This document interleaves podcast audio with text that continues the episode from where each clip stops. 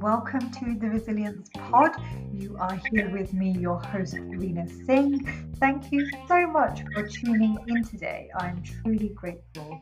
Now, today's episode is all about personal re- resilience redefined with my next guest, who characterizes himself as going, having gone from homelessness to greatness has also in the past 15 years written 55 books, self published 27, ghost written to, and published four others for another writer, while at the same time obtaining three degrees. He started at 40 and finished at 51, including a doctorate in educational leadership from UNC Charlotte, USA, where he spent five years lecturing philosophy to his students and has changed their lives. Recently, he has also um, written and published a very provocative book, and we are going to speak to him about that. So do stay tuned. Now, guys, you might be wondering why all this and why my next guest is relevant to resilience. Well, you need to listen and you'll understand why. So, without further ado, please join me in welcoming my very next guest on the Resilience Pod, Dr. Joel Bryant from the USA. Hi, Joel, how are you? Hey, Rena, I'm doing great. I'm glad to be here. Looking forward to our conversation. How is life over in the States? Good. I mean, today is rainy, and everywhere you try to drive around, there's a lot of flood thing. But otherwise, it's been it's been a good day so far. Things are going really well. Good. Well, thank you so much for coming on the pod and reaching out. Really excited to introduce you to Resilience Pod listeners. Um, you know, let's just kick right into it. You know, I mentioned in my introduction about, you know, you described yourself as going from homelessness to greatness. It's like, you know, can you start off your resilience journey and your journey kind of explaining a bit about that? Well, I think, you know, I, I made a decision um, to follow my dreams. Um, I was a corporate trainer for a really large company here in the, here in the states, and I just quit um, to pursue my dream of becoming a writer. And you know didn't plan on becoming homeless but you know things didn't happen as fast as i thought they were going to happen. And i ran out of money and i ended up sleeping in my car for months you know but through all of that i just focused on my dream. That was it. And you know three months later the, the book the last book that i wrote before i quit my job that book won me $10000 and so i was able to take that money and get us you know get my wife out streets and get a place to stay and begin to rebuild some kind of a stable life and so it's been it's been an evolution ever since that time. Taking those kind of risks is a real true form of resilience, and then keep on going. Um, very ad- admirable. Uh, but I guess your challenges didn't really stop there, did it? Tell us a bit more about kind of what the challenges you faced so far in your life. Well, a few years ago, actually, it's going to be six years tomorrow. Actually, uh, my wife and I were at movies watching, getting ready for waiting for the movie to start, and all of a sudden she started complaining about a headache, and one thing led to another, and she had a stroke right at the theater. Was you know went into a coma and never recovered, and two days later I had to take off airport.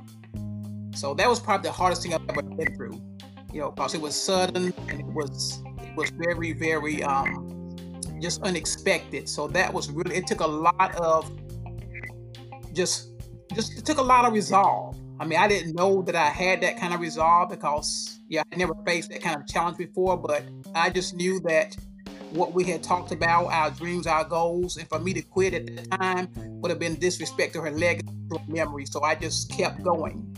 So I'm so sorry to hear that. I can't even begin to imagine, along with the audience, how that must have felt. And for you to just then keep on going and honoring her that must have been a very difficult journey for you.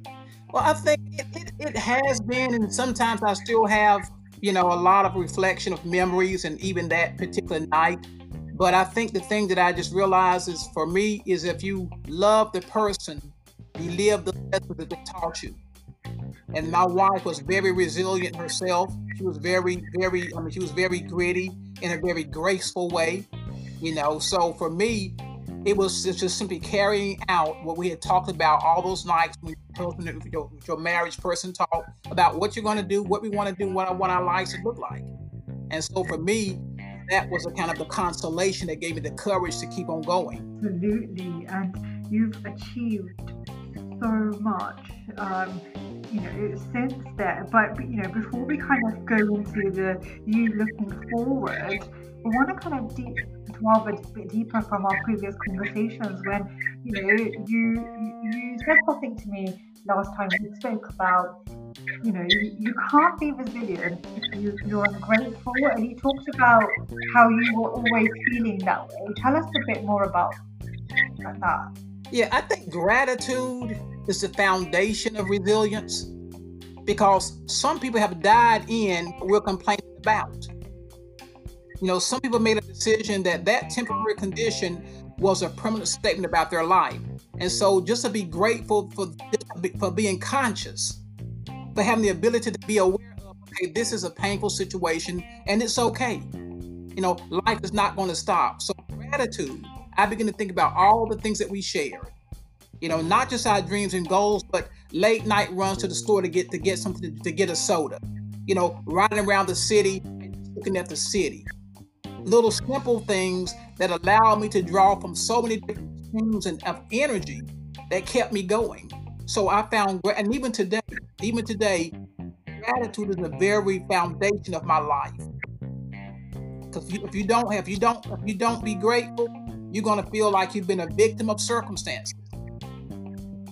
And so gratitude is, gratitude helps you to sort of minimize that, that that human tendency to complain and feel victimized and feel disempowered and feel like you're the only one suffering. There are a lot of people who would love to have our situation as our situation is. An eye opener and a reality check, isn't it? To to feel like that because I feel like sometimes we all sleepwalk our ways through life. We feel like we're better than certain things. You know, tell us about you know, some of your experiences where you felt that way. And I know I remember last time we spoke, you you were mentioning these things. So, do do tell us a bit more about that. Yeah, I think you know, for me, I, I mean, the person that I've become, I, I didn't know I was that person.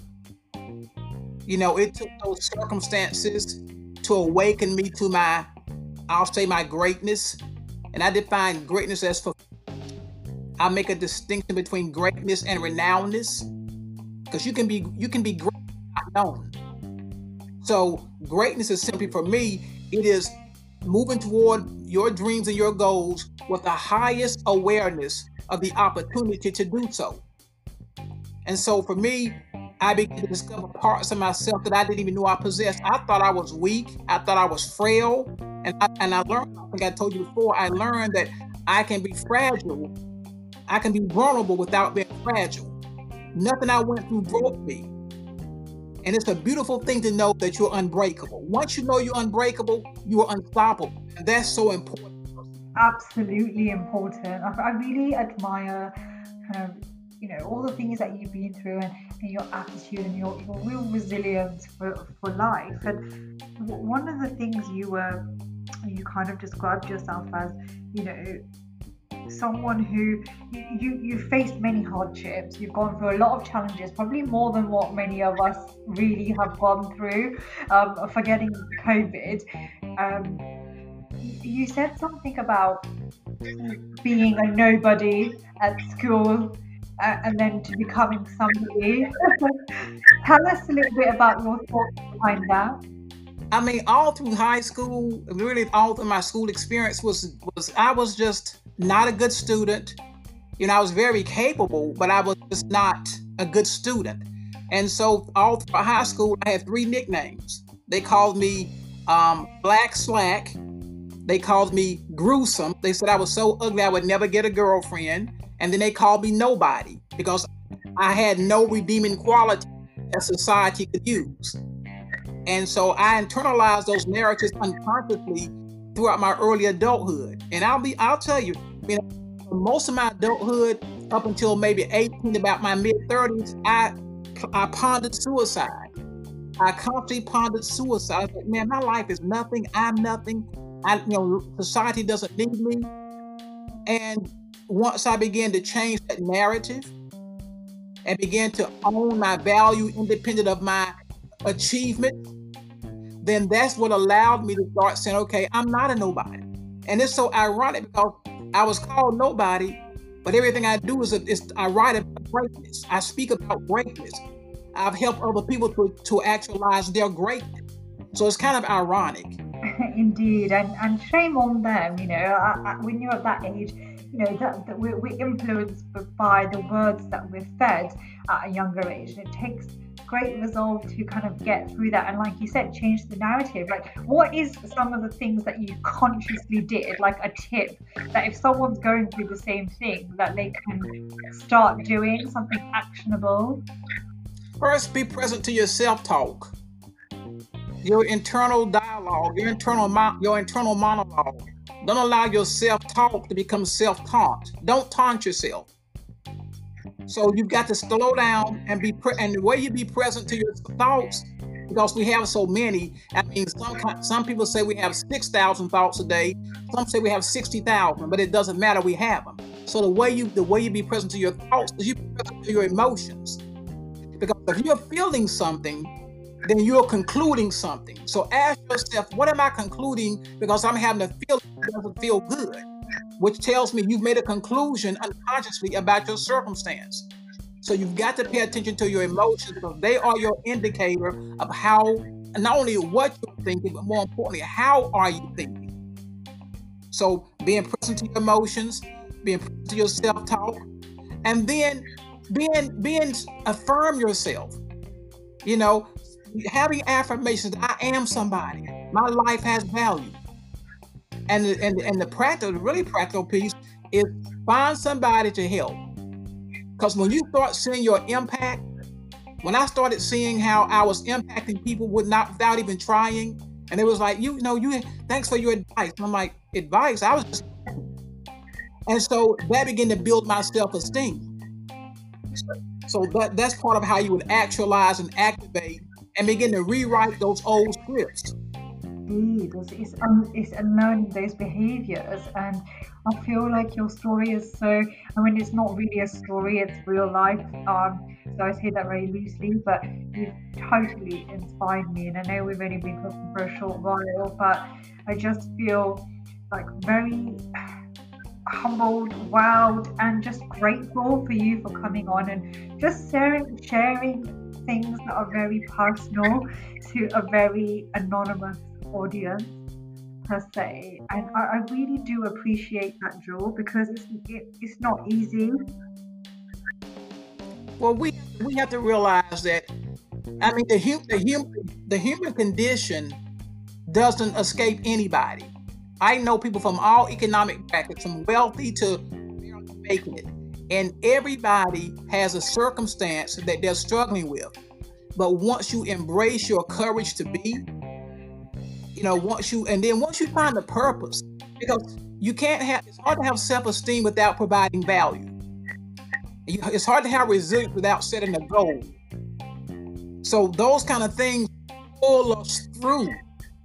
I mean, I remember one time when when this when this situation with my wife happened, and I was in this, I was in this leadership program, and it took a lot to get into this program. And I was to drop out, and the only reason I didn't drop out was the guy who wrote me a letter of recommendation was a you know a pretty well connected guy here in the city. And I thought this guy has put his name out here on me, and if I quit now, I do a disservice to his name. It was that thought that kept me accountable to that responsibility. So you gotta you gotta commit to something also. That's another thing to do. Find something to commit to that pulls you out of your you know being locked inside of your own mindset. Because it's nothing but honestly, I'm gonna tell you something that sounds hard. I just refused, I got to a place in my life where I refused to practice self-pity. It's, it's hard to do. It's easier to, to dwell with self pity and harder to really pull yourself out of it no matter what's going on in your life. Yeah, it is, but it, it also indicates you're not being grateful. See, when I'm in self pity, it means that I've closed my eyes to the good that's around me. And, that, and see, it doesn't mean it doesn't mean see gratitude is not denying that you have circumstances that are painful. It's recognizing that as painful as things are, Shakespeare Shakespeare said it this way. He said, as long as we can say it's the worst, it's not the worst. Because when it's un, when when it's the worst, you know, like people say they lose hope. Nobody ever loses hope. Even the person that commits suicide hopes something is better wherever they're going. It is, impossible for a human being not to have hope. Now, the direction that that hope goes and that direction takes, that's the real issue. But you cannot be hopeless. It's we're not wired to be hopeless. Yeah, absolutely. It's it's, a, it's something we all need to take note of and take inspiration from from you, um, because at the end of the day, you've said some really golden things here for us in the last 16 minutes or so, and you know all this, all your experiences, just kind of moving on from that. You've written so many books. I mean, 55 books. I mean, I can't even imagine writing one book. How did you manage to write 55? Focus and passion.